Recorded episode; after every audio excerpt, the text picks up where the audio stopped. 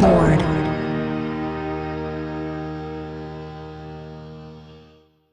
ビルボードポッドキャスト MC の太田明宏です。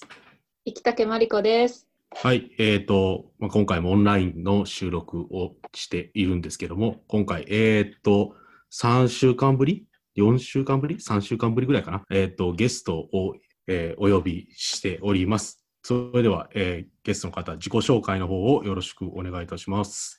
ビルボードの磯崎です。よろしくお願いします。よろしくお願いいたします。お願いします。ザ、はい私たちの上司ですね。まあ、上司そうですね。上司いや、いや、だってビルボードジャパンで一番偉い人は編集長の高島さんじゃないですか。え、でも高島さんの上司なので、上司オブ上司ですよ。いや、まあ、でも編集長の言うことに俺従うしね。まあ、確かに、確かにそうですね。えー社内でもそんな感じですね。確かに。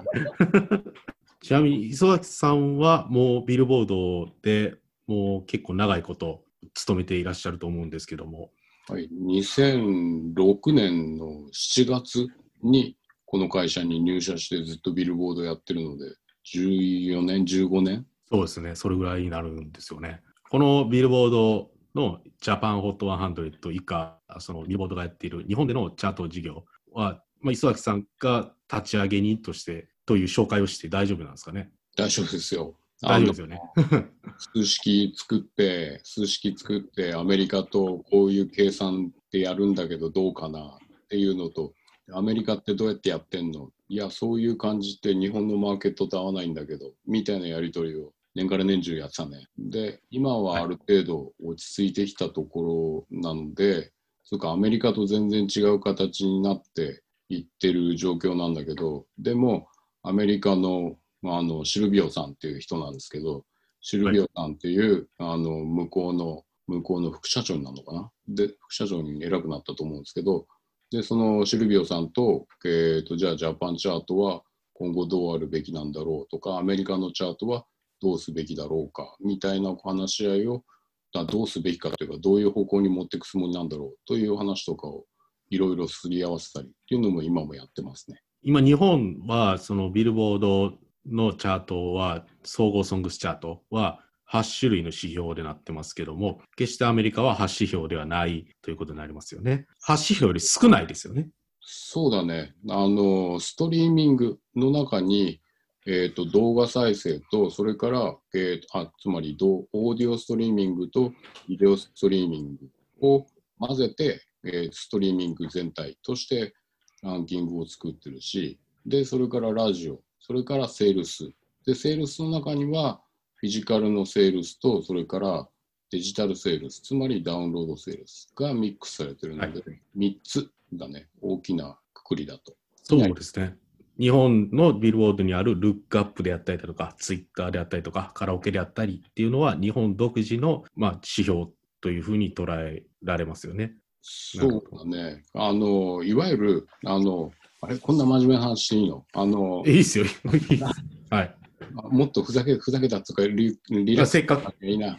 あの、せっかく、せっかくなんで。あの、ジャパンホット100というのは、ラジオの、はいあの、いわゆる楽曲を、えっ、と、メディアがどういうふうに扱うのかっていうところのラジオのデータをフォローするっていうところが、アメリカよりも弱いって思ってたんですよ。でうんうんうんアメリカはそのラジオをあのでき結構当然ながらステーション数が多いのであの、はいそれでマーケットのメディアの、えーリアクションっていうのはある程度フォローすることができたんだけどそこが弱いなというのを思っていたのでそこをフォローするっていう意味でラジオのフォローで、えー、とツイッターを入れようっていうのはずっとうんうんうんうんで、あと、えっ、と、フィジカルをとりあえずフォあの動きというのをどうフォローしていくかっていうところを考えたところで、日本のマーケットの、えー独自なオリジナルの成長として、レンタルのマーケットがあるので、そこをフォローっ。ていうのをやりながら、複数枚購入されてる CD とかが、実際その後聞かれていってるのかというのを追っかける指標があったら、フィジカルの聞かれ方というのを、えー、と補助的な指標としてルックアップがあればいいんじゃないかなというふうに思ってうんうんうん。なるほど、なるほど。とかしてます。なるほど。じゃあ、最後にもう一個だけいいですか？もう一個だけ。もう一個だけなんで。えーっと、アメリカではストリーミングにおいて、その動画再生の、その例えば YouTube とかのそのストリーミングのデータもストリーミング指標として、えーっと一緒になっているっておっしゃってましたけども、はい。じゃあなぜ日本ではストリーミングと動画再生の指標を分けて日本のビルボードでは出してるじゃないですか。はい。なぜわざわざ分けたのかっていうことだけ教えていただいてよろしいですか。えっとですね、アメリカの HOT100 ができたのは、えっとその時もラジオとかセールスシングル版のセールスとジュークボックスを合わせた形っていうので1958年に出来上がってるんですね。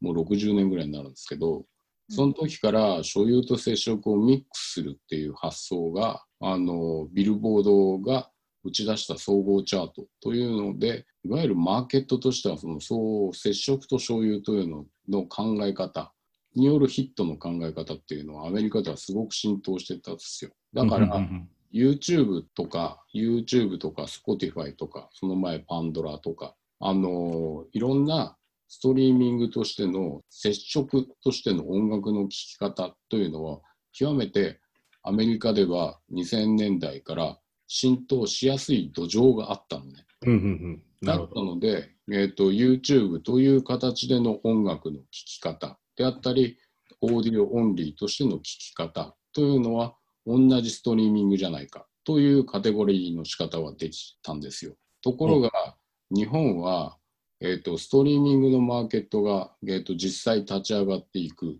時と、YouTube が浸透していくタイミングが大きく違っていて、ユーザーの人数自体、ユーザー数自体、あまりにも違うんですね。なので、あのそこを、えーとアメリカと同じように一つとしてくくってしまうと、オーディオストリーミングの動きがあんまりフォローできないなっていうふうに思ったのと同時に、YouTube だけ、YouTube と GAO なんだけど、動画の、えーと再生の動きというのは別々に動くじゃないですか。そこをちゃんとフォローしきれないなと思ったので、2つに分けました。で、だからはストリーミングって一つに全部くくってんだからくくった方がいいんじゃないのっていう話とかはあったんだけど、はい。日本の、えー、とその動画ストリーミングとオーディオストリーミングの立ち上がり方の違いの話をしてあの納得をしてもらったっていう経緯があります。うん、なるほど。というふうにね、もう、あの、もうこの10年以上試行錯誤して生まれてきた、えー総合ビボードのね、チャートになりますけども。磯崎さんはこのえ自宅在宅ワーク中何やって楽しんでますか？在宅、えっ、と、質問返しだけど、君らってさ、サブスクってさ、はい。サブスクってどのくらい契約してる？私は一つだけです。その一つはな何なんですか？私は Apple Music です。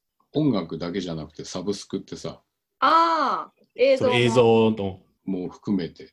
えーっとあと Netflix ですね。うんその二つってことですか？毎その二つ。月ねうん毎月お金払ってるの？じゃあその2つ。はいああ。おたくんは？僕は音楽だと、まあ、Spotify と Apple Music の2つに登録してて、映像だと Netflix と、まああと Amazon プライムですかね。この2つですかね。ああ。これで、あの、まず、えっと、毎月お金払ってるのなんだろうなと思ってたら、えっと、まず、Windows の Office365、んマイクロソフト365なあ、はいはいはい。はいそれを当然やってるでしょ。で、うんうん。で、それから、あの、オーディオで言うと、えっ、と、オーディオで言うと、えっ、と、Spotify と Apple うん Music と、それから Amazon の Music の HD あ、はいはいはい。とやってるでしょ。で、はいそそれから動画だと Amazon プライムと、あの、まあ、これはあれだけどね、あの、e コマースのためにもやってるんだけど、あとネットフリでしょ。はやっている。で、それから、少年ジャンプの、あの、い。なんだ、おはい。1000円か。あの、あの、毎週読むやつをやっている。え？電子で漫画を読むってことですか？そうだよ。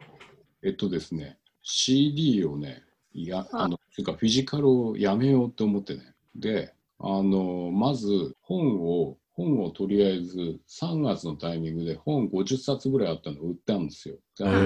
いいやと思ってハードカバーのやつ。そしたら700円にしかならなかったんですよ。うんうんうん。まあ、あるあるですね。で、CD も3月のタイミングで、あの、俺がですね、私がコロナウイルスで不慮の死を遂げた時に、かみさんが苦労したなって思ったんですよ。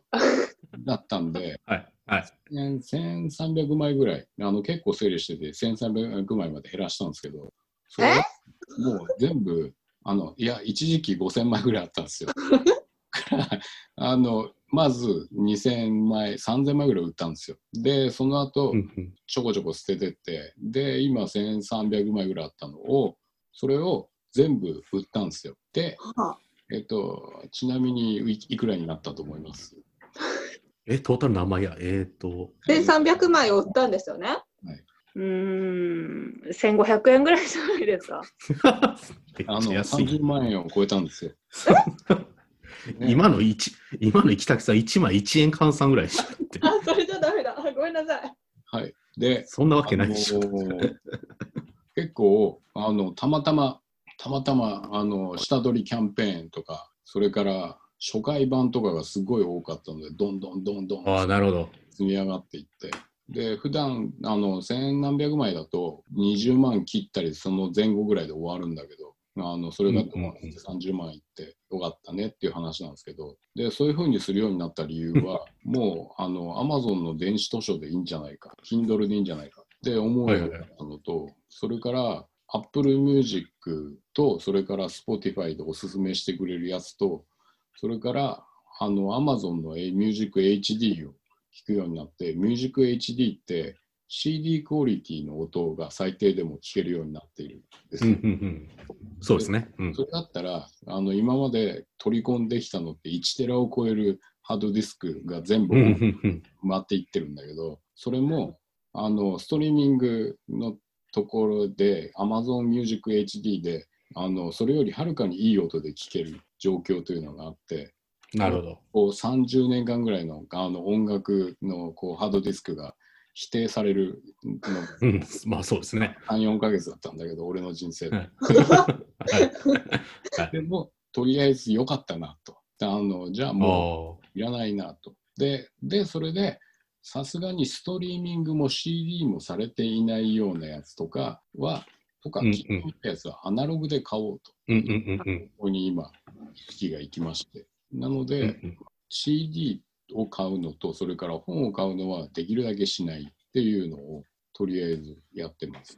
まあ、とか言って、Kindle もあの全然本になってないやつとかもあ、電子化されてないやつもあるので、本は当然買ってたりもするんだけど、っていうような感じです。えーもうサブスク暮らしで、サブスクなくなったらもうやばいっすよみたいな感 そうですね。大丈夫、大丈夫じゃないですか。もうよ一生なくならないですよ。じないっすね。なので、君らがこのポッドキャストで喋ってる、こう何見た、何見たって話を、ぜひ俺に聞いてくんないかな。に。じゃあ、何を見たんですか？何を見たんです話しかたくてう、話したくてうずうずしてるもの、じゃあ教え君らてください。がまだ見ていないタイガーキングを俺は見たよ、ネットフリだと。おー面白いよ。うんあれって結構グロいですか？グロくないよ。あい？こいつら言っちゃってんな、つうかみんな怪しいじゃん、こいつらっていうのが見れて面白いよ。なんかあれですよね、海外では結構、あの、何でしたっけ、自宅、そえっ、と、ソーシャルディスタンシング中にハマる人が多かったって、なんかニュース見ましたけど。そうね、これは、これは確かにあ一気見でしたね。あの、真似します？いや、真似は誰でししたっけ？後ろ髪長くとかそういうのはしないですけども。いや、でもね、あの、みんなが怪しいんだよ。出てくるやつら。で、なので、タイガーキングの主人公っていうか、このタイガーキングだけが怪しいんじゃなくて、みんなが怪しいなって。で、こんぐらい怪しくてもみんな人生楽しそうだなって思うと、もう少し人生あの踏み外しちゃってもいいんじゃないかなっていうのは思いながら見てたな。えー？あ、じゃあ学んだことがあったってことですね。あとはもう、あとなんだ？あと、そう、太田君はベターコールソウルは見た方がいいよ。昨日シーズン1を見終わったところです。ああ、もう、今見始めてるところですけど。あこっちの方が完成されている。あの悪い方もいい方もみたいな感じで人生は進んでいくっていう話じゃないですか。そうですね。そうですね。うん、それがの完成ドラマとしての完成形みたいな感じになってるので、ぜひって感じですね。ああ、そうです。磯崎さんは、エル・カミーノは見たんですか？見たよ、もちろんだよ。もちろんだよって。でもなんかその、ブレイキングバットを見た後、エル・カミーノを見て、ベターコールソウルを今見始めてる段階ですけど、なんかエル・カミーノになってから一気になんか、すごいなんか見てて、あの話とかを置いといて、話の内容とか脚本を置いといて、なんか単純に映像としてなんかすごい見てて楽しくなった感があるんですけど、なんか思いませんでした？ああ、そう思った、そう思った。だから、ベターコールソウルも、あの、映像のクオリティとしても上がってるんですよ。で、演出はもう、あの、こなれてる感じ。あの、最初うん手探りしてる感じよりかは全然、あの、進んでいるので、面白いよ。そうなんですよね。だからいそう今すっごい楽しいんですよね。この在宅が。はい、ゆきたけさんもぜひそれは見た方がいいですよ。じゃあ、えー、ちょっと私、えあれは？あの、コンテージョンは見たの？とりあえず見とかないといけないんじゃないの？とりあえず。ー、見てないですよ。コンテージョンは確かに落ち込むかもしれないけど、あれは？マリッジマリッジストーリー見た？見ました。あれはいい話でしたね。あれってでも、こ何でしょうアメリカのあのアカデミー賞でいっぱいノミネートされてましたよね。うん。あれ、どうどうして、どうどういうとこがいいいいのかなっていう、あのちょっと私にはまだ分からなかったです。ああ、あの、結婚してそれが終わ終わって、その後も続いていくじゃないですか。はい。で、それで終わった後も続いていく、またその先も続いていく感じで終わってるので、それがすごくいいなと思いました。あのどっかの町でこの人たちは生きてんだろうなっていうのがすごく分かっている。分かっているあ。まあ確かにあの、みんなの話だよみたいな感じですかね。うん。はい身近な話だよみたいな。太田君はクイアアイ見てないの？クイアアイですか？クイアアイは見てないですね。なんで僕にクイアアイなんですか？いやー、クイアアイ見た方がいいよ。いや、もう、見た方がいいリストがどんどんどんどん増えていってますね。そのクイアアイの魅力を簡単に言うなら何？があるんですか？え、私が勧めたやつですよね、それ磯崎さんに。ああ、あ、そうだったの？確かそうですよ。クイアアイは、クイアアイはそのもう、え、見ると泣くよ、とりあえず。泣く、毎回泣きます。泣くの？うん、自分変わろうって毎回思います。あ、そう。僕作品を見て今まで泣いたことがないので、泣くんや。えどんだけ、どんだけ、磯崎さんも泣いたんですか？泣く泣く、毎回泣く。で、でもあれですね、あの、クイアアイのその、こう、ダメな男のこう、ダメな例ということで、子供の頃から、んあの、中高校生、大学生ぐらいの時から着ている、あの、音楽 T シャツとかあるじゃないですか。ロック T シャツ。ははいはいはい。こういうのは大人になったら着ちゃダメなのよ、みたいな感じで怒られたりするじゃないですか。う んああ、アイアンメイデンのシャツばっかり着てるみたいな。そうそうそう。でも俺着てるよなっていうのを思うの。あじゃあ俺ダメなんだとか思いながらは見てますね。まあ、若者の視点ですけどね、それは。でも。うん。まあ、え、でも、なんだろう、的確ですよね、ちゃんと。アドバイスが。そうね、そうね。で、でとりあえずゾンビ系のやつをあの バキバキ見てたよ。あの、ウォーキングデッドは死ぬほどずっと見ているので、ずっと見てるそう。ですよね。磯崎さん見てますよね。ずっと見てますよね。うん、ウォーキングデッドは見たな。それうんとか、もっと変なの、変なのならあれかな。ヘレディタリー見るよね。見たよね、君ら。見てうわ、見てないです。アリアアリアスターの、最近はミッドサマーが出ましたけど、はい。ミッドサマー見ようと思ってたら、このコロナ騒ぎになってしまったので、ああ、なるほど、なるほど。僕はギリギリ、ギリギリ見れましたけど。うん映画館が、映画館のところでも見るっていうのはどうなんだろうっていうことになってやめちゃったんだけど、それはとりあえずヘレディタリーは見ておかないといけないいやーちょっとあれは予告編見ましたけど、ちょっと怖すぎますよ。予告編というか、なんか、なんか一部し、一、うん劇中シーンみたいなの見ましたけど、ちょっと怖すぎますよ、あれは。あーどのくらいこう夜怖いものを見たらやっぱり怖いのかなっていうのをすげえ思ってて怖くなって眠れなくなったりするのかなこの年でとか思うので稲川淳二を継ぐ人みたいな人のこうあの怖い話語りとかあるじゃんあの、アマゾンプライムとかだと。はいはいはいはい。あれを見てたりするんだけど、あ、そういうのも見てるんや。あれは時々怖いよね。さすがに夜、夜寝るときちょっと、あの、周りを見渡したりとか。そうね、あんまり怖いっていうか、感情はね。まあでも確かになんかいろいろ、なんかホラーの映画ってすごい今充実してる感じありますもんね。なんね。か、まあ、あの、不謹慎だけどさ、あの、はい。最初、最初武漢で、あの、このコロナの騒ぎが起きたとき、すごい、はい。あの、ワイドショーとかの切り口の仕方で、あの、ロック、ロックダウンしちゃった街で、で、それってやっぱり、あの、ウォーキングデッド感をすごい出そうっていう感じが、ワイドショーの切り口ってすごかったじゃん。うんうんうん。あの、緊張感がとりあえず、なんとなく、あの、僕らは実感してなかったからなんですけど、うんはいで、まさにそういう感じだったので、なおさらウォーキングデッドだとか、いろんなゾンビものをその時、うん28日後とかそういうの全部見てたんだけど、そういうのを申したくなるね。なってたね。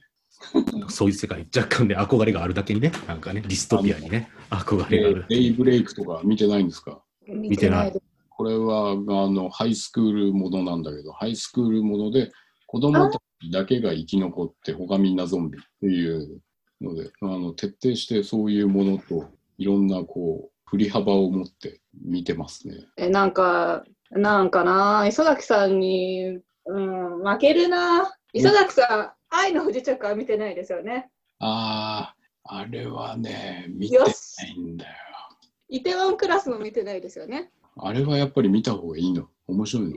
イテウォンクラスは面白いですよ。愛の不時着もおすすめです。あのね、青春ものの、あのもう、あのすごいこうシンプルなあのハイスクールうんちゃら的なやつを見たいなと思ったので、はい。Netflix でこの前あれ見たよ。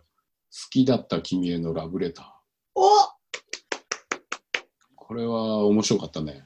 あれ面白い。私は2回見ました、あれ。ああ、そうなんだ。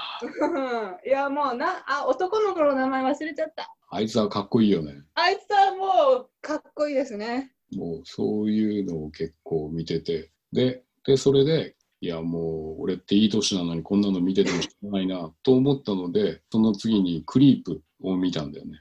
クリープ？クリープって知らないでしょ。あのストーカーの、ストーカーのおっさん、とりあえずおっさんがストーカーになってて、そのおっさんが怖いって話なんだけど、そのおっさんがすげえ演技がうまいので、なんかクリープ1とクリープ2があるんだけど、見てみネットフリー。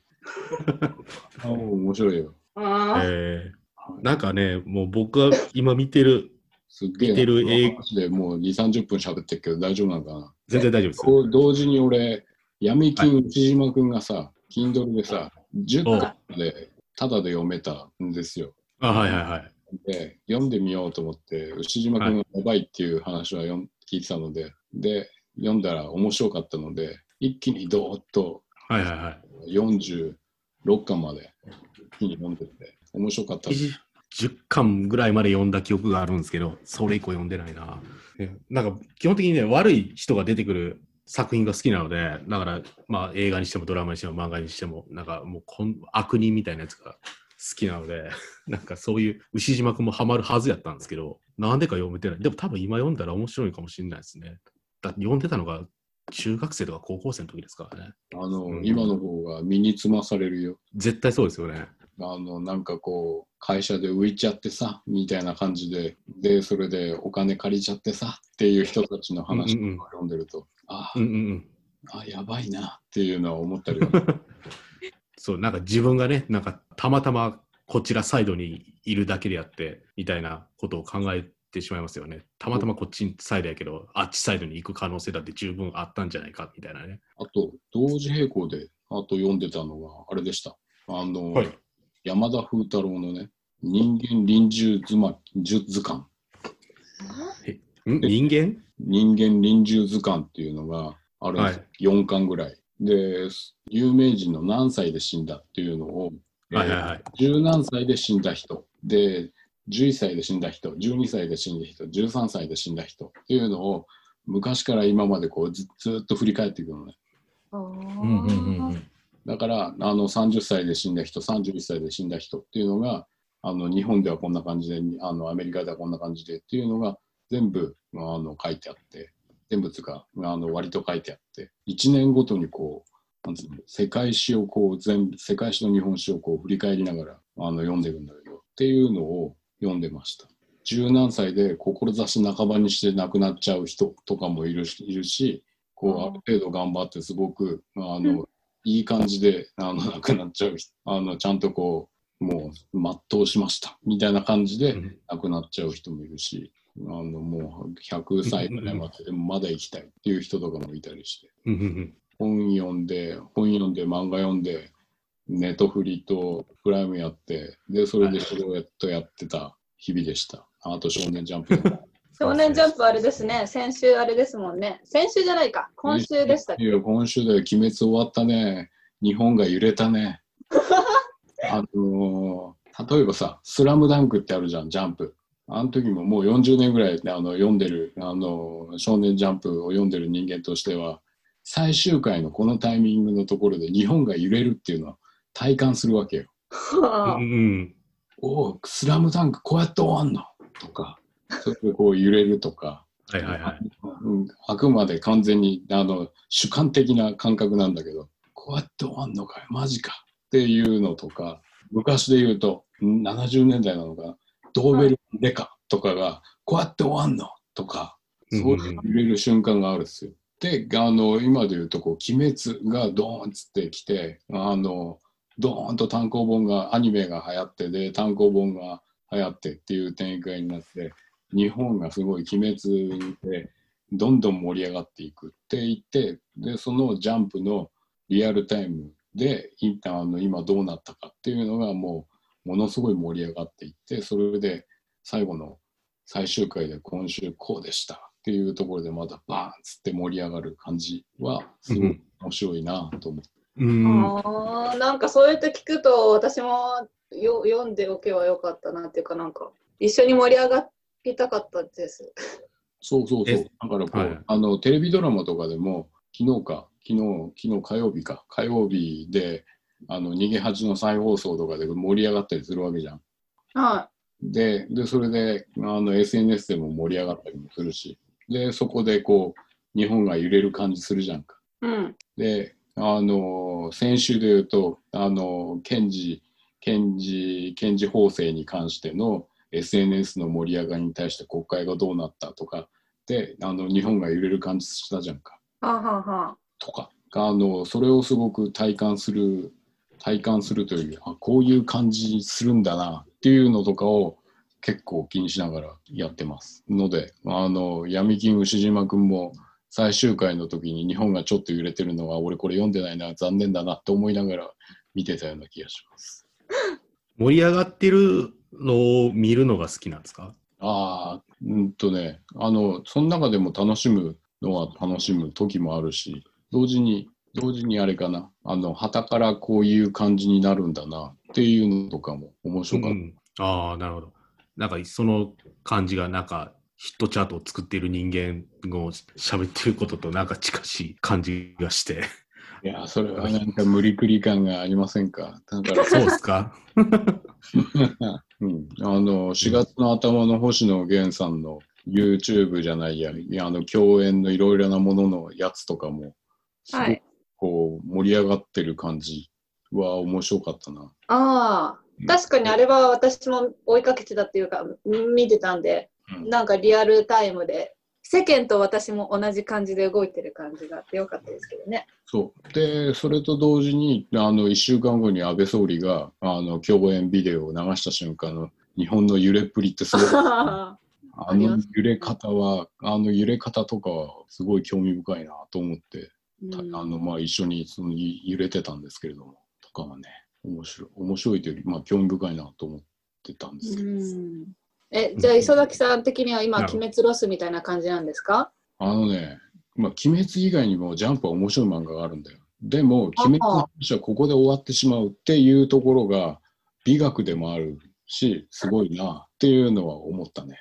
はあ。やっぱり追いかけてる人は違いますね。ワンピースのあの白ひろぎが出てきて、でそれであそこであのものすごい盛り上がって、で、あいつが死んじゃってみたいな、ああいう、あの時も日本が揺れたじゃないですか。え、ごめんなさい、私、ワンピースとかわかんないです。で、あれの、あの、ワンピースがすごい興味深いのは、ワンピースって、ワンピースは、あの、昔行きがかりで、あの、単行本で買って、初刊本からずっと持ってるんですけど、はい。で、であの今もずあのか買い続けてるんだけど、ジャンプのあのついこの前まで出てたやつがすぐ単行本になるようなシステムになってるんですよ。で、鬼滅はうん、鬼滅はもうウィークリーでずっといあのワンピースと違って休みがなくずっと毎週掲載されて、で、あのすごい先行する形、単行本よりせんすごい先行してうん。最終回になっちゃったのね。うーん。担当によってとかあのいろいろスケジュールが違うんだなというのを今回はすごい興味深くそっちはそっちに見たんでも40年ぐらいジャンプを読んでると、もうなんかその40年間のジャンプ全体のノリみたいのがなんか変わってきてるようなこともあり得ると思うんですけど、僕はちょっとジャンプはあんまり読んでない人間なんですけど、40年あってなんかジャンプのノリって変わるんですか？例えばね、ジャンプを語るときに友情、努力、勝利みたいなこの3つのキーワードってあるじゃないですか。この友情、努力、勝利があんまり友情、努力、勝利じゃない時のジャンプの時期があったりだとか、いやあるんですかね？友情努力勝利は変わらないんだよ。で友情努力勝利っていうあの彼らの掲げるテーマは変わらないんだけどその友情努力勝利に対する定義が変わるんだよ、あの年代ごとに。だから、うんうんあの昔はあのあのすごくこうあの絵に描いたような友情努力勝利だったところから90年代ん？違うな。80年代半ばからあの徐々にその定義が変わっていく感じにはなっていくんだけどでもやっぱり友情努力勝利って大事なんじゃない？大事っていうか文字通り取った方がいいんじゃないのっていう揺り返しがあったりとかして。えー、いでや、あの、はいその3つのテーマは、うん、それこそあの亀有の発祥のりょうさんの話でもやっぱりずっとそれはテーマとして多分あるんだろうなっていうのは分かる。なんか僕の周りにはジャンプを読んでる人がいっぱいいるんですけどね、熱心に。友情、努力、勝利で、友情と勝利はわかるんですけど、努力があんま見えなくないみたいな話をよくしてるんですよね、僕の周りの人が。なんか最初から、もう登場した時から、もう主人公や主要キャラクターがもうめっちゃ強くて、なんかそこからスキルを上げていくみたいな話が、なんかどんどん努力によって自分の能力をもう最大インフレ吹っ切れるまでなんか、うん、なんか高めていくみたいなのがなんか減ってきてる感じからなんか知らないですけど、努力ってなんかそんなになくないジャンプの中にみたいなね、話をしてる人がたまにいるので、だからちょっと気になって、ドラゴンボールとかに代表される、いわゆるこうあの主人公の力、能力がどんどんどんどんインフレ状態になって、あのとんでもなく強くなっていってともとも、もうみんな強くなって、気がついたらみんな生き返っていてみたいな、そういう展開とか、うん実際あの、ある程度努力してもどうしても越えられない壁とかいうのがあるっていう設定とかがどんどん増えていってはいる。でも、うんうん。結局あの鬼滅のところでは努力してなんとか強くなろうとするっていうところは復活してるわけだし。ああ、そうなんですね。そういうところうんうんうん。のテーマは変わらないんじゃないかな。定義というかそのそれに対するそのテーマに対する取り取り組み方が変わるんじゃないかな。ってうんうんうんいううん。イメージでございます。なるほど。いや、ちょっといろいろ喋っていただきましたけども、もうすでに多分40分ぐらい経過してると思うんですが、え？嘘。だから、ちょっとチャートの話しましょうか。じゃあ、えっと、そうですね。ちょっいつもとチャートの話に移りますか？はいいいですよ。わかりました。えっ、と、じゃあ移りましょうか。えっとね、本日が、えー5月20日水曜日なんですけども、えー本日発表いたしました、えー5月25日付、えー集計期間が5月11日から5月17日の、えー総合ソングスチャート、ジャパンホット100の、えートップ3のご紹介を生竹さんお願いいたします。はい、えー、HOT100 第3位はオフィシャルヒゲダンディズムの I love 第2位は夜遊びの夜にかけるそして第1位は8の香水でした。はい、ありがとうございます。えっ、と、8の香水が1位で、夜遊びの夜にかけるが2位。えーストリーミングのね、指標でも、えー香水が1位で、えー夜にかけるが2位だったんですけども、こちらともに、えーインディーズのアーティストになるかと思うんですけども、今まで総合ソングスチャートの上位2組がインディーズのアーティストだったことって、まあ、記憶ベースで全然大丈夫なんですけども、磯崎さん的に思い当たるところってありますか？ないんじゃないですやっぱないっすよね。か。ないですね。あの、ゴールデンボンバーが1位を取ってることくらいでしょうか。あああそのゴールデンボンバーが1位を取ったっていうのも相当前の話になりますよね。そうね。だから、これだけ複数指標を重ねていくと、あの、インディーズが、インディーズってどうしても、あの、フィジカルの方に寄ってしまうタイプっていうのが多かったですよ。だうんうんうんあのそっちにセールスの力点を置いちゃう感じだったんで、ダウンロードとかストリーミングのところだと、システム上はインディーズでも平等っていうところではあったんだけど、いわゆるプロモーションのところであの頭一つ抜けるっていうのができにくくて、インディーズがうまく出てこりきにくくなっちゃうな、これだとなっていうのは思いながら去年とかはやってましたね。うんうん、なるほど、なるほど。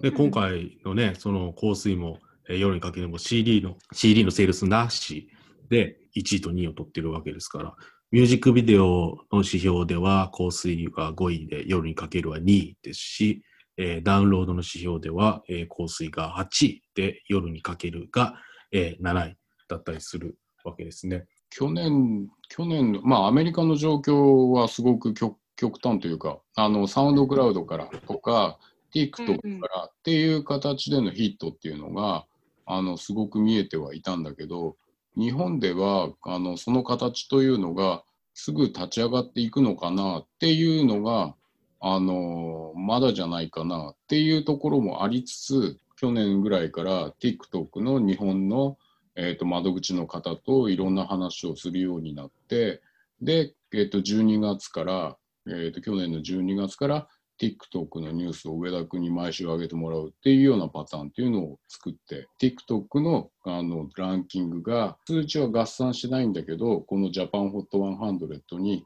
影響を与えるっていうことがあり得るだろうかっていうのをウィークリーで真剣に追っかけているっていうのが今の状況なんですね。うんうんうん、なるほど。で、その TikTok 初っていう形でのアーティストっていうのがあの取り上げられていくのが、ここまで極端に見えるようになったのは、3月以降、えーと、シングル版のセールスあの、発売日を延期するっていうことだったり、新聞の発売が少なくなったじゃないですか。だから、ね。CD とか、それからルックアップっていうあのフィジカルの2つの指標のあのレシオが歴然と落ちてったっすよ、インパクトっていうのが。だったので、うんうんストリーミングからヒットがあの見えやすくなった、ストリーミング初のヒットが見えやすくなって、でそのストリーミングだったり動画再生っていうのが何が影響を与えてちゃんと順位を上げていくのかっていうのを見ることが分かりやすくなったっていうことなんだと思います。なので夜遊びもあの YouTube 初っていう形でのヒットになってったしそれから TikTok 初ということで8が出てきたり今週、はい。あのチャートニュースをあの毎週書いててあの私がいつもジャあのジャパンホット100のニュースだけは書いてるんですけどその後、あのイフテレさんがすごい添削してくれるっていうことなんでアップで、うんアップロードしてるんですけれども、あの動画再生の1位、今週、なんだかわかります？動画再生の1位ですか？てんてんてん、ちょっと待っててんくださいよ。てんてんですよ。はい、ハンドクラップなんですね。ああ、ダイエット動画の。はい、これがあの動画再生回数で725万、725万9563回の再生回数1うんうん位、でで、2位が夜遊びの夜にかけるみたいな感じで、うんであのこれもハンドクラップももともとは TikTok 初っていうことでずっとそうですね。はいはい。っていう感じのものがあの割と上位に来やすくなってきている状況なのかなっていうのは思ってます。うんでうんうん。わかる？喋ってる内容。わかりりま。ますすよ。わかりますよ。はい。なので TikTok 初でのに、えー、とヒットが生まれやすい環境が今チャンスっていう感じではあるので割とあのぜひ20位までではなく HOT100 のあのせめて嫌じゃなければ40位50位ぐらいまで見てもらえるといろんな新人の新しいアーティストが出てきていてそれは面白いなと思います。で、そうですね。はい。がヒットしてますっていう感じで取り上げられるようになって3週間ぐらい経ったと思うんだけど、で、それが、あのまあ、ランキングの僕らの発表とかによって、で、それがテレビで取り上げられるようになって、で、ラジオでも徐々にかかるようになってきてるっていうのとかは面白いなと。香水は今週92位ですね。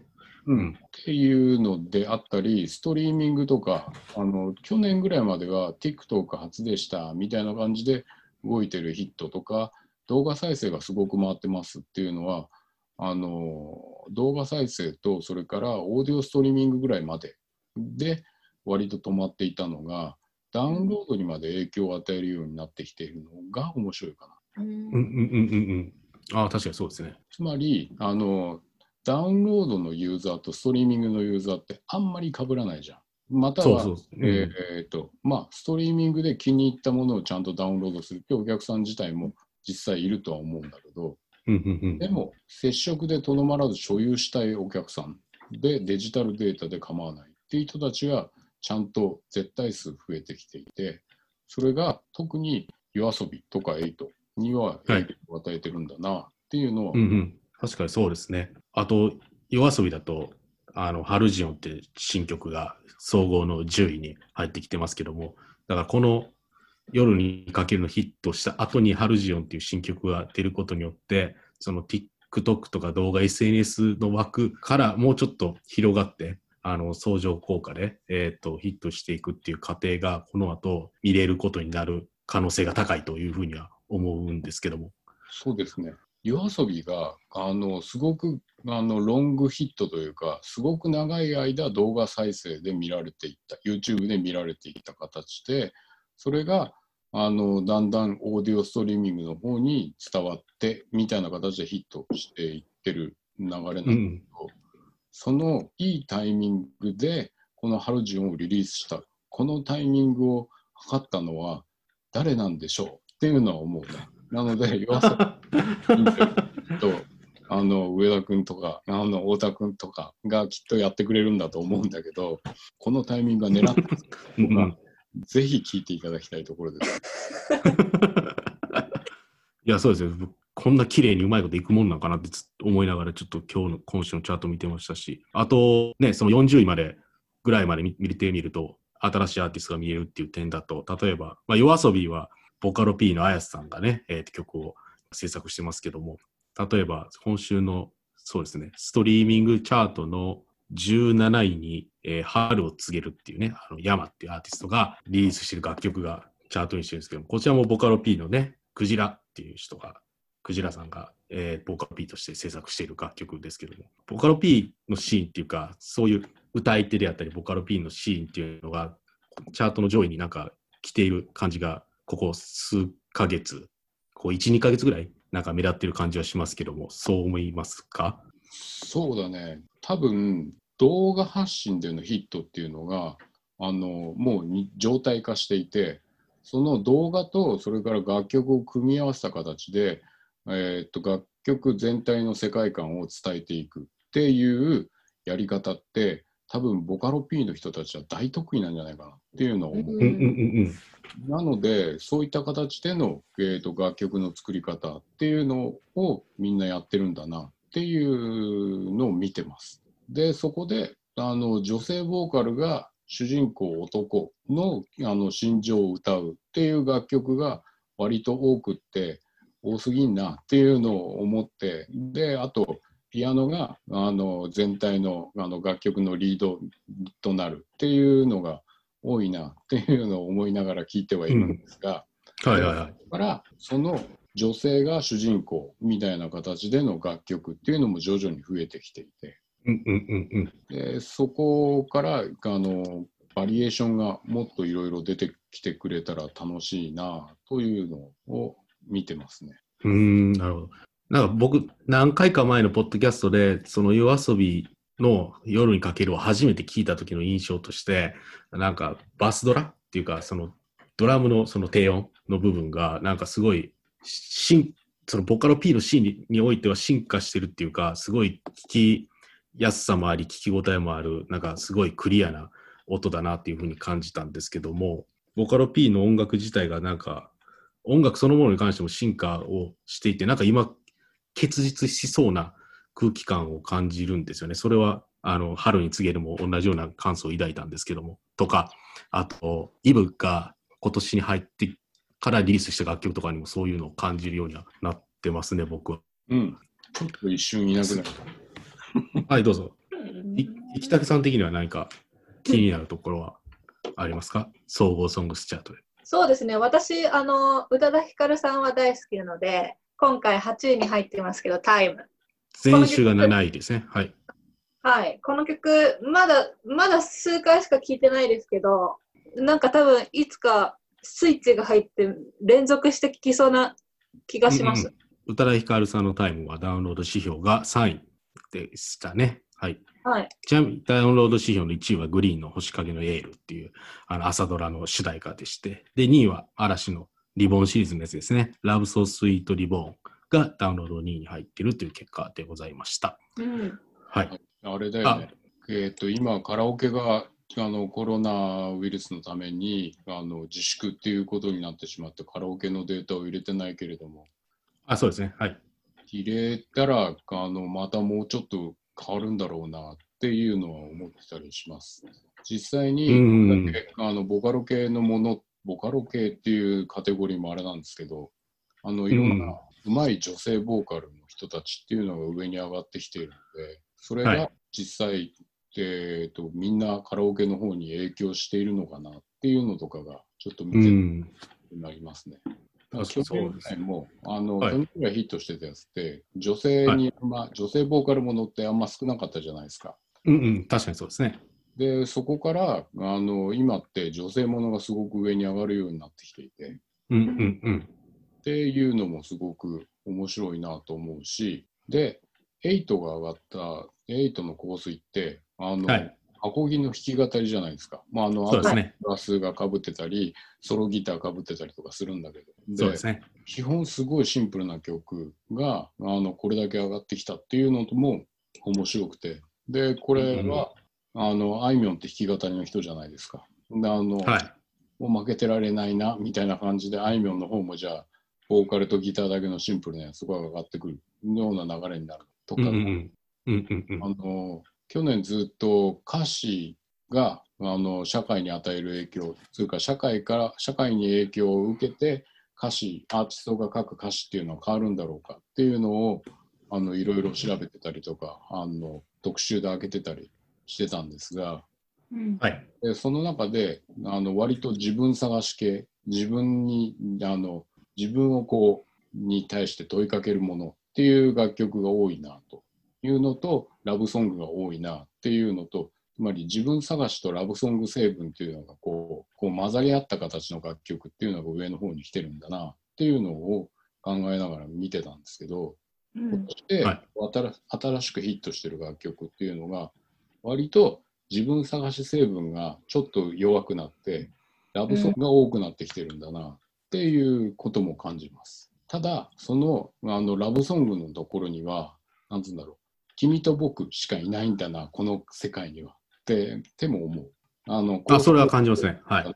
周りのこうあの情景とかそういうのよりも関係性に関してあの言及してるうんうんうんうん。が他には何もないのかなっていうぐらい思う。いや、そうですね。いや、ほんまそうですね。確かにそうなんですよね。あの本当に自分しか見えなかったところからとりあえず君と僕っていう感じで2人増えてよかったねっていうのは思うんだけどあのそっからのあの世界っていうのがあんまりなくてその意味であのラブソースイートっての嵐の曲とかはものすごく異質に聞こえるよね。うん、そうですよね。なんか、そうなんですよね。二人だけの世界に、そこにもう一人ね、三人目の誰かが入ってくることによって起こるなんか、ロマンチックっていうか、あのダイナミックな展開ってあるじゃないですか。その、ビートルズの She Loves You っていう楽曲みたいな感じのさ、あるじゃないですか。彼女お前のことが好きなんだぜみたいな。うんで、3人目の登場じゃないですか。なんかそういう、まあ情景もありますけど、なんかもう一人誰かが入ってくるような世界っていうのを、そういう性格を持った楽曲を他にもいろいろ聞きたいなっていう、まあ僕個人の感想ですけど、っていうのもありますね。がが増えるのかまた自分探しに戻るのかうんっていうのとかは興味深く見てたりするかな。あの、うんうんラブソングが、まあ、一番普遍性があるので、そういったものを取り上げていって、そこに自分探しを引きつけるっていうのは、あのすごく正しい、えっと今のこう共感性の高い歌詞っていうのにはなるのかもしれないんだけど、はい。でそこにあるのは、もう本当、えっと1対1の世界のみっていう感じになってるのが、いろんな多様化してるいろんな楽曲の中でもみんな同じっていうのになってるなって思います。なので、あの嵐のところだとみんな一緒にすごく元気に行きましょうみたいな、まあ、あのポジティブな楽曲がすごく異質なんだな。逆にあのこの中であの嵐がこれだけ異質に聞こえるとかっこよく聞こえるよね。あのあとあの A メロ B メロ C メロつまりサビってあのっていう感じであの、楽曲の構成が日本のポップスで出来上がっていてでそのあの A メロ B メロでもメロディーをきっちり立たせるっていう感じであのヒゲダンはあの今一番最高のメロディーメーカーっていう感じになってると思うんだけど。うんうんうん。ででどんどんどんどん、えー、と特にリズムパターンとかへのあの冒険が、えー、とヒゲダンはすごく立ち上がってきててあの、はい。ドラムアプローチドラムのアレンジのアプローチがすごく面白いのでうんうんうんとかは面白いなと思って見てるんですがでその中で、はい。えっと、宇多田ヒカルもあの A メロ B メロ C メロという感覚なくちゃんとメロディー全部立たせていくっていう作り方をしてる人なんだなっていうのを改めて見たなっていう感じ。ん。であの、はい。意識してやってんのかなっていうのは逆に A メロ B メロちゃんとサビを作るっていうオーソドックスなやり方をやりたいと思って作ったのがグリーンなんだなとも思う。あのうんうんそうですね。グリーンの人たちってすごくあのソングライティングであのちゃんとしたセンスを持ってる人なのであの、うんうんうん。あえてのこういう楽曲の作り方が朝ドラにふさわしいっていう作り方だったんだなうんうん、そうですね。と思いました。なるほど。わかりました。あと、そうですね。ちなみに、さっきちょっとカラオケチャートの言及がありましたけども、カラオケチャート今現在、まあ、あの集計をしていない段階ですけども、このカラオケの指標がいつ頃復活すればいいとか、なんかそういう今後の見通しっていうのはあるんでしょうか？えっとですね、毎週毎週カラオケのあの現状に対してとかのリサーチはあのいろいろやっていて、で、それで21日、つまり明日か、明日の政府発表とかによってカラオケボックスがどういう感じで復活、あの再生はい。していく、リスタートしていくのかっていうところが見えるのかなっていうふうに思ってるんですね。うんそうです。でそこでのあのリスタート状況っていうのを見ないと今だとすごくあの限られたところでの復活になってしまっているのでそこのデータは拾いにくいなとは思いますただ例えば第一交渉さんとかが YouTube にカラオケの動画をあの200本だっけを上げているとかは、すごくあのカラオケとしてのあのステイホームのキャンペーンとしてははい面白いなと思います。ステイホームキャンペーンといえばプレイリスト、君ら聞いてる？聞いてますよ。私たちが作ってるプレイリストですか？うん。はい。で、どれが面白かったっていうのも言うのもあれですけど、あのいろんな人たちが洋楽、邦楽取り混ぜてみんな聞いてるんだなっていうのを再確認するよね。うん、確かにいっぱいありました。なんか最新のものもあれば、うん。あのー昔のものも入ってたりとか。そうそう。なので、これも最近、最近っつうか、まあまあ、いろいろ話すんだけど、ストリーミングって、洋楽も邦楽も、まあ、あのすごく離れ離れた遠くの国も、えー、とすごく昔のも今のも全部聞くことができるじゃないですか。はい。でそうすることで豊かな音楽体験というのををエンジョイすることができるというサービスではあるんですがそれを一番楽しんでるのはミュージシャンだなっていうことがすごくよくわかるプレイリストがいっぱい並んでるよね。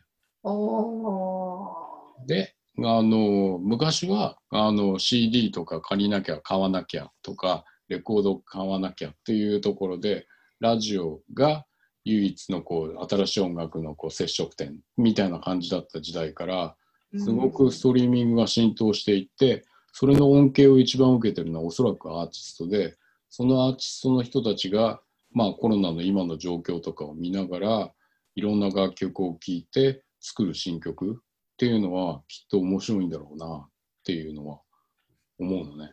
うんそれはもう、あの、今テレビ、テレビでも、地上波のテレビでも、あの、全部再放送になったから終わらない人たち暇ですわっていうところで、あの、ずっとネタ書いてますとか言ってるじゃないですか。はい。それと同じ状況がきっとミュージシャン、アーティストの人たちにも絶対あって、で、その楽曲をじゃあ、あの、いろいろな洋楽、邦楽を織り交ぜて聴いて、じゃあこういう新曲だっていうのをどんどん出していく環境がきっと、あの、加速していくと思うので、6月、4月とか新曲待機中じゃないですか、いろいろ。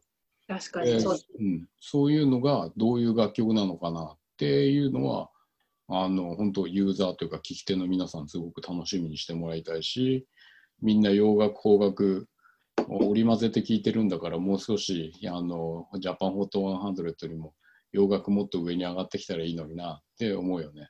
確かにそうですね。ビリー・アイリッシュとエド・シーランぐらいですかね、最近で入ってきたのが。とりあえずアリアナ・グランデとジャスティン・ビーバーの「 Stuck with U」があのようやくラジオで2位みたいな感じで上に上がってこれた感じそれがもうちょっと長くいてくれればいいなって思うかなそうですよね。そうですね。次第にラップも上がってきてほしいところですけど。そうそう、まあ君らのポッドキャスト聞いてるとすごい洋楽に関して熱く語るじゃないですかうん、であのゆきたけさんはあの洋楽の方ばっかり聞いてて邦楽聞いてないのかなと思う不安になるぐらいの僕のテンションじゃないですかやっぱりわかりますか？そうですね。って って思うと、とりあえずあの洋楽が好きな人でも邦楽聴く機会も当然ストリーミングサービスだったらなおさらあるわけだし、はい。うんでそうですね。それであの面白いなと思って、特にヒゲダンのドラムというかリズムパターンとかアレンジの進化は、うんぜひ聴いてってもらった方があの去年から今年にかけて大きく変わった人だよねって思う。そうですね。キングヌーでいうと常田さんがいろんなパターンで、あのミレニアムパレードのところでもこういうパターンみたいな感じでいろいろな楽曲を作ってきてるわけじゃないですか。で、この人の作家としての進化っていうのも面白いな。はい。どうですか？磯崎さん、私と変わりませんか、嫌ですよ。嫌ですよ。あの、あのね、君らの、君らの2人が喋ってるのがあのまず根幹にあってそれが楽しいんだよ。あ、本当ですか？うんで、そこで、あの、変なおっさんがとりあえずずっとネットフリについて語ってるのとかって、多分面白くないと思うんだよね。で、あの、鬼滅とかジャンプとか、あの、とりあえず言ってるおっさんっていうのはどうなんだっていう、と思うと思うんだよね。僕全然ジャンプの話ついていけなかったですよね。だって。そうです。すいません。私もついていけなかったです。なんか俺らが、俺らがおかしいんじゃないかって思ってました なんかいや、あのもうね、誰も邪魔できない俺の漫画道みたいな感じになってるので、うん。ね、やばいんだよね。で で、ただ、あの、漫画だけじゃなくて、とりあえず音楽も聴いてるし、いろんなところをやってはいるんだけれど、それでも、君らがどう考え、感じてるのかとかは、あの、聞いてると面白いし、それは、あの、上田君とか、藤井さんとかが喋ってるのが面白いかな。うん。で、高島さんはもっと対極的に語るんだなっていうのとかね。ありがとうございます。あ、いえ、ありがとうございます。なんかすごい、しまった感があるんですけど、アルバムのトップ3も言っとかないといけないんで、はい。ね、言わせめっちゃてください。、めっちゃしまった感はあるんですよね。あ締めてじゃあ、まだまだ締めないよ。まだ締めないですね。もう1時間超えましたよ、多分。収録はね。収録は1時間超えてます。じゃあ、生竹さん、アルバムのトップ3をご紹介いただいてよろしいですか、はい、えー総合アルバム、えーホットは、あ、間違えました。すみません、もう一回いきます。総合アルバム、ホットアルバムス第3位は、綾香の You on Club セカンドグレード。第2位は、Man with a Mission の Man with a Remix Mission。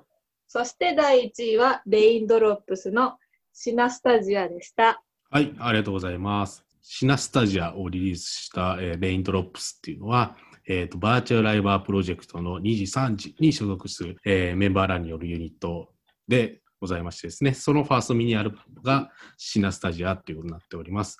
えっ、と、ダウンロードの指標で1位を取っていまして、その他 CD セールスで2位、ルックアップでは10位を記録して、総合アルバムの首位に立っております。まあ、今回、ちょっと久しぶりになんか、このトップ20に新譜が多く並んでるなという印象があります。えっ、と、トップ20のうち12作品が、えー初登場の、えー、と作品になっています。今後ね、今後いろいろリリースも増えていくことになると思いますし、でもそんな中でもルックアップの指標はね、上位5組が、えー、と過去の、えー新譜ではない作品、それはヒゲダンのトラベラーであったり、キングルーのセレモニーだったりするんですけども、ルックアップのトップ5は新譜ではなかったということになります。あの、ルックアップはこのコロナの影響によって新譜が出なくなったことから、あのシングルもあのアルバムもあの過去過去タイトルが大きく動くっていう形になってるよね。うん、そうですね。うん。だからあの1月からすごくあの上半期のチャートをすごく賑わせてくれた SixTONES と SnowMan に関してもあのシングル版のところのルックアップのポイントはずっと高いままなんで高いんですよね。そうなんですよね。でそれ考えるとあのレンタルのマーケットとか、まあ、友達の貸し借りとか、まあ、自分の買ったものをあの PC に読み込ませるっていう実際のアクティビティを反映しているわけなんだがそこのルックアップのデータでもこのレラの楽曲をずっと聴き続けてるっていうのは興味深いなと思ってあの最大風速的な感じじゃないんだなと思います。うん。ジャニーズ系のアーティストって、嵐以外にそういう感じで最大風速で終わらずにずっと長く聴かれるっていうのってあんまりいないんですよ。あんまり。ところが、スノーマンとストーンズのこの作品に関しては、ずっとルックアップで上位にっていうのはすごく興味深いなと思います。うんあの確かにそうですね。で、それで、あの、アルバムに関して言うと、アルバムでもルックアップの過去タイトルは当然上の方に出てくる状況なんだけど、ようやくアルバムの新譜もちゃんとあの店頭に、または EC サイトのところに上がるようになってきて、で、上に出てくるようにはなったかなと思います。で、門松さんのあのやつが上に上がってきたのとか面白いですね。そうですね。えっ、と、エア4位ですね。総合アルバム4位のエアプレイリバース2ですね。これは太田君が作った特集なんだよね。えっ、と、インタビューが。インタビューがあのビルボールジャパン .com に上がっています。門松さんの。まあ、メールインタビューですけども、えー上がっています。めっちゃ読まれてます。はい、で、これってさ、自分が担当するのはあれですけど、はい。あの、アルバム、あの、AOR の名盤のエアプレイの、あの、はいはいはいえっとのもう丸パクリなんだけど、丸パクリですあと門松さん的には全然 OK で、全然楽しんでやったんだなっていうのとかは面白かったな。うん、そうですね。メールインタビューの中でもね、あの、完全にパクリですって、もう笑顔で、まあ、メールインタビューなんで笑顔かどうかわかんないですけど、すごい笑いっていうね、あの、言葉がめっちゃ入るメールインタビューで、そうなんですよ。すごい楽しんでやってる感じは確かに伝わりましたね。もうこのインタビュー作るにあたって、僕エアプレイの収録曲もいろいろ聞きましたけども、なんか久しぶりにこのギターがちゃんとなった音楽を聴いたなって 感じましたね。うん、あのやっぱり AOR とか、それから80年代後半の音づ音作りっていうところの作り方を、あの門松さんが今の今の録音技術でやり直してみようっていうふうにやってるのとかは、すごく面白いアプローチというか興味深くて、このアルバムもすごいクオリティが高いよね。うん、そうですね。いや、本当びっくりしましたね。あまあ、こういうのってジャケのパクリで訴えられたりとかそういうのってないのかなっていうのが まあ、はいはいはい逆にあれか、エイトの香水も思いっきりあの固有名詞を出すじゃないですか。ドルチェガッえーバそうだね言うじゃないですか。そうですね。はいこうこういうのって大丈夫なのかなとかそういうのは思思っちゃうよね。紅白に出るときとかどうするんかなとかですか？ああ、そうね。やっぱりそれも普通に歌うのかなとかね。山口百恵さんってどうしたんでしたっけ？紅白って。え、山口百恵さんやったかな？あの、なんか、緑の中をあ走っていく真っ赤なポルシェってあるじゃないですか。ポルシェって言ったね。ポルシェって言いましたあれ。思うけどな、わかんない。なんか、そういう疑問もね、で当然出てきますけど。はい確かに。なのでこの門松さんの、はい。あのエイトがバーンと出てくれてたりとか、門松さんももうものすごい丸パクリであの歌番組とかに出てきてくれたらすごい面白いな。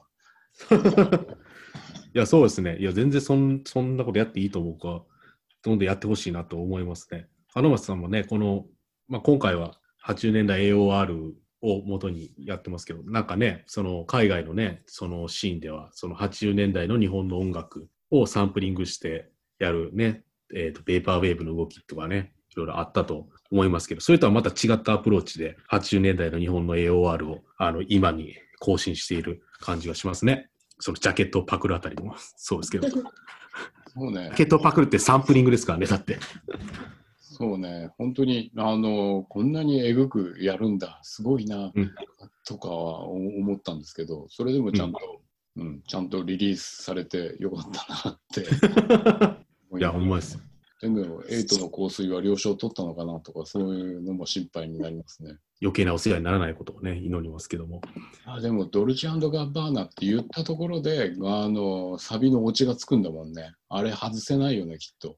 あれを別歌詞にしちゃったらなんか、ね、多分寂しいな。ドルチェさん側でもいいいいんじゃないですかね。あの、PR してくれるんで、この歌が。もういい、じゃあ、雪武さん、ちょっとドルチェガッバーナに連絡していただいて、売れてますってこれはよろしいんですか？って私が聞くんですか？ぜひそれを記事化してもらいたいな。エイトの人たちは聞けないよね。あ のそうですね。わかりました。じゃあ、ちょっと機会があれば。はい。っていう記事とかをぜひ、雪武さんが書いてくれると。あ、わかりました。議題を受け取りました。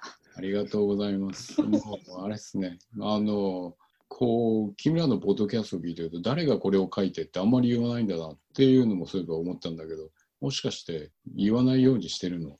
あだ誰が、そうですね。誰が書いたっていうのは、今までインタビュー誰も言ってないですね。インタビュー記事とかコラム記事に、ね、僕らの名前がね、クレジットされ、まあ、僕がマジで話し手としてインタビューで参加するときはもちろんクレジットで書きますけど、うんクレジットで書いてないものに関しては僕も、ポッドキャストの中で言わないようにしてますね。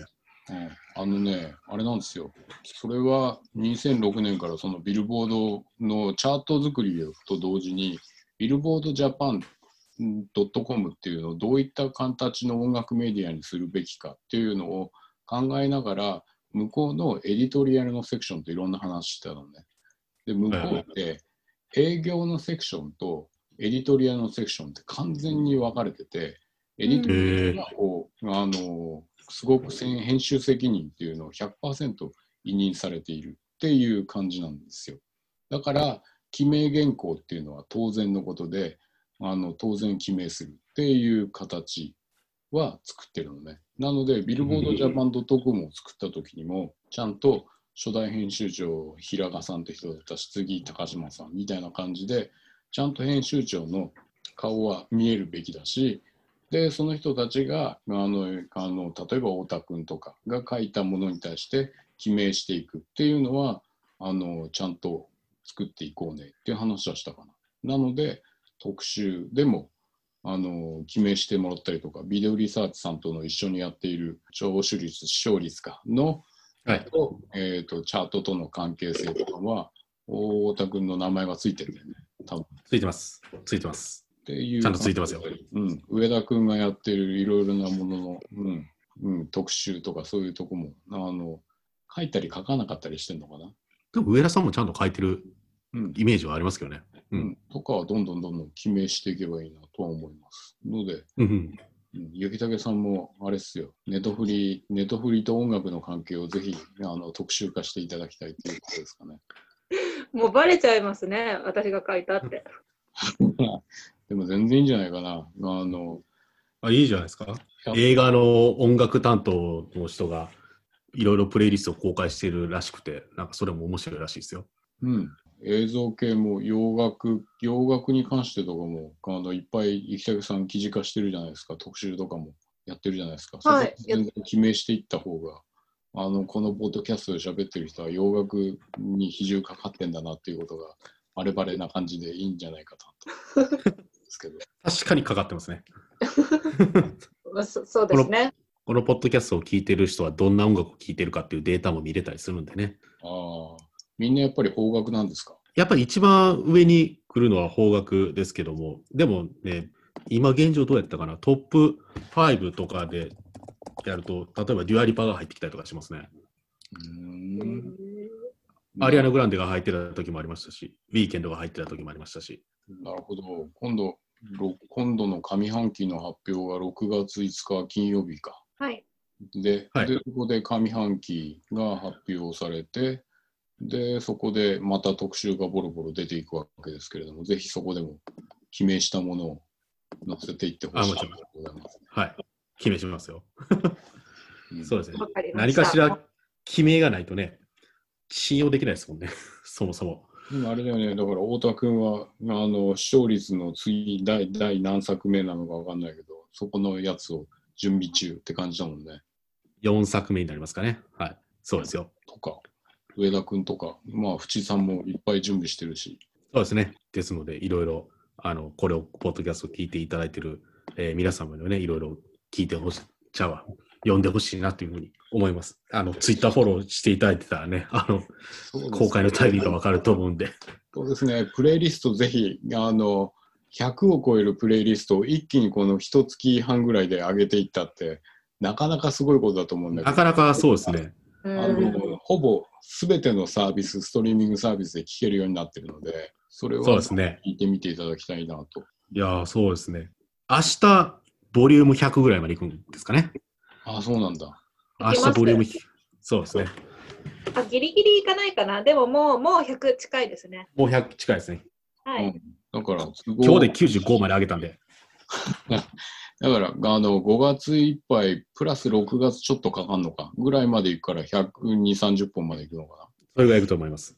はい、行きます。な。なるほど。で、もうそういうのはぜひ聞いてみていただきたいかな。もう、本当に、ステイホームというテーマでやりながら、あれも高島さんとケンケンゴーゴーあのどうあるべきかっていう話をしてたんですけど、はいはいはいはい。でもとりあえずなんか音楽のエンタメっていうところでなんとなくメディアとしてあの全く今の世相を反映しない紙面作りっていうのはどうなんだろうっていうのを考えながらうんやりうんいた気がします。でそれで僕らがやれることはまず最初あのまず全体的な取り組みっていうのをあの絵図を描きながらやったかな。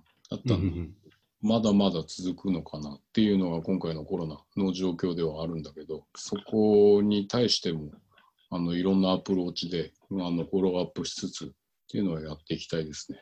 それもアメリカのビルボードのあとのあり方かなっていうのを学んでのことなんですけどね。あ、そうなんですね。なるほど。他にもね、あの、えっ、と、音楽ジャーナリストの柴さんであったりとか、あの、デジタル音楽ジャーナリストの J. 鴻上さんとかのね、あの、寄稿いただいた、あの、コラムをね、公開していますので、まあ、そちらも読んでみると、いただけると音楽業界のこれからみたいなのもね、ちょっと見えてきたりすると思います。そうですね。あの、J さんには、J さんには、あの、海外でのあり方と日本でのあのあり方あ、そうですね。ってはい。いうところの立ち位置でシリーズ記事を書いてくれっていうお話をあの高島編集長の方からお願いして。でそれで柴さんの方には国内での僕らが拾いきれていない大きな流れっていうところをフォローアップするっていうような記事を書いてってください。っていうようなリクエスト、で僕らはあのいろいろなえー、とおきいろいろなあアーティストのアクションをちゃんとフォローするっていうのを作ってくれっていうお題を君らにお願いしたはずなんですけど、それは、うんそうだそうだ、思い出したよ。311が話長いね。311の はいはい。あの、あの、このし、あの、東北の大震災の時でも、あの、アーティスト、ミュージシャンはいち早く動いてたっすよ。で、それを、あの、あの時ちゃんとビルボードジャパンドットコムがメディアとして機能しきれていなかったので、ううまくフォローできなかったんだよね。んで、それはすごくやってて、あの、辛かったので、で、今回みたいな世界的な、あの、この状況に対して、日本だったり世界のミュージシャンはどういうスタンスで、あの、動こうとしているのかっていうのは、ちゃんとアーカイブとして残したいなっていうのは思ったんだよね。うん。ってやってとりあえず作ってでそれでその中でじゃあビルボードライブの方はどういう立場であるべきなのかとかそういうところを考えながらやってる感じ？ってことでうんビルボードライブのね、再開もまだ先が全然見通せてない感じだとは思うんですが。そうですね。でもまあ、あの、徐々に徐々に再開するためにはどうしたらいいのかっていうところが、あの、ちゃんと今、あの、いろんな話を社内とか、社外のいろんなところと話をしているので、前、あの、数週間前までは、いつこういう話したらいいのかっていうのがわからないぐらい、あの、はい全然先が見えなかったタイミングなので、それに比べれば、あのうんエンターテインメントあ、あのライブエンターテインメントを提供するっていうのが具体的に見え始めてきているので、それはあの僕らビルボードライブをやってる人たち以外にもあののライブハウスだったりイベンターとかアーティストにとってもすごく徐々に光が見えてきたっていう感じにはなるんじゃないかなと思ってます。でなおさらあの今までの無収入だったタイミングの痛みっていうのがそろそろ効いてくるタイミングなのでなおさら、あのその時に音楽ってどうやって聞こえてほしいのかっていうのをビルボードジャパンではうまくフォローしていけたらいいかなって感じ。